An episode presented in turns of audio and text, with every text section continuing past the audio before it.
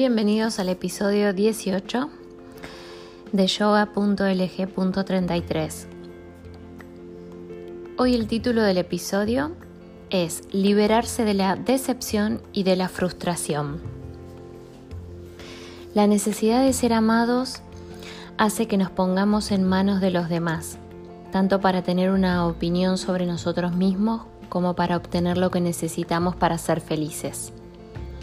Si lo pensamos bien, seguro que muchas veces hemos esperado la aprobación o reconocimiento de las personas que no se aprecian o que nunca se han valorado.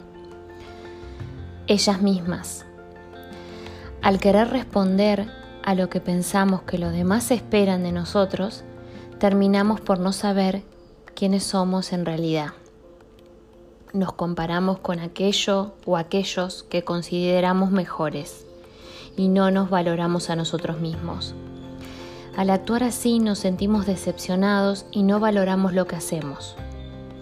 Queremos ser perfectos y preguntamos a los demás lo que piensan de nosotros. Cuando no nos responden como queremos, nos sentimos decepcionados y frustrados. Hay que comprender que cuanto menos expectativa tengamos, menos nos arriesgaremos a sentirnos decepcionados. Una gran cantidad de decepciones y frustraciones provienen también de nuestra incapacidad para darnos lo que necesitamos para ser felices y esperar que los demás lo hagan por nosotros. El hecho de desear que los demás respondan a nuestras necesidades para poder ser felices hace que automáticamente esperemos algo de ellos. Si estos responden a nuestras expectativas, nos sentimos felices. Si no, nos sentimos decepcionados, frustrados, tristes o lo peor, enojados. ¿Y qué sale de ese enojo? La venganza, porque inconscientemente siempre vamos a querer vengarnos.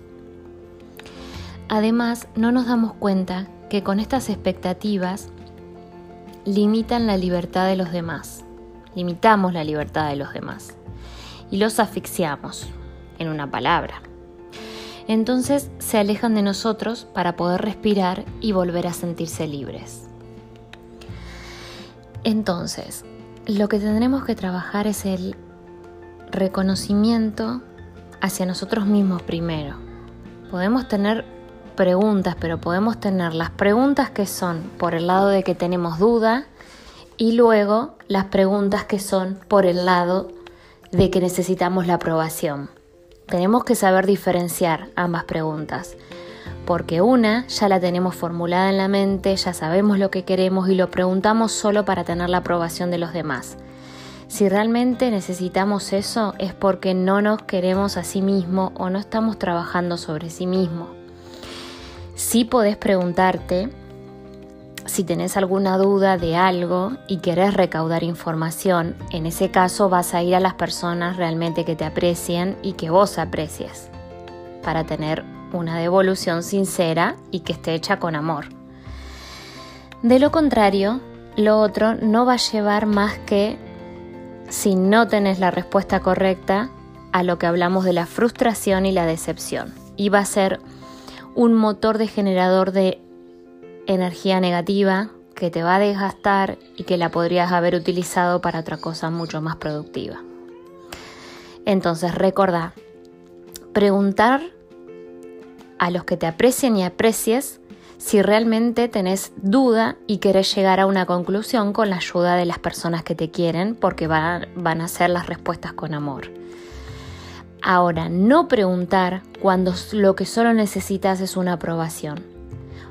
Por favor, cree en lo que vos crees. Cree en ti mismo. Si ya tenés la respuesta y sabes que no la vas a cambiar. Bueno, espero que les haya gustado. Nos encontramos en el próximo episodio. Que tengan un bello martes. Chau, chau.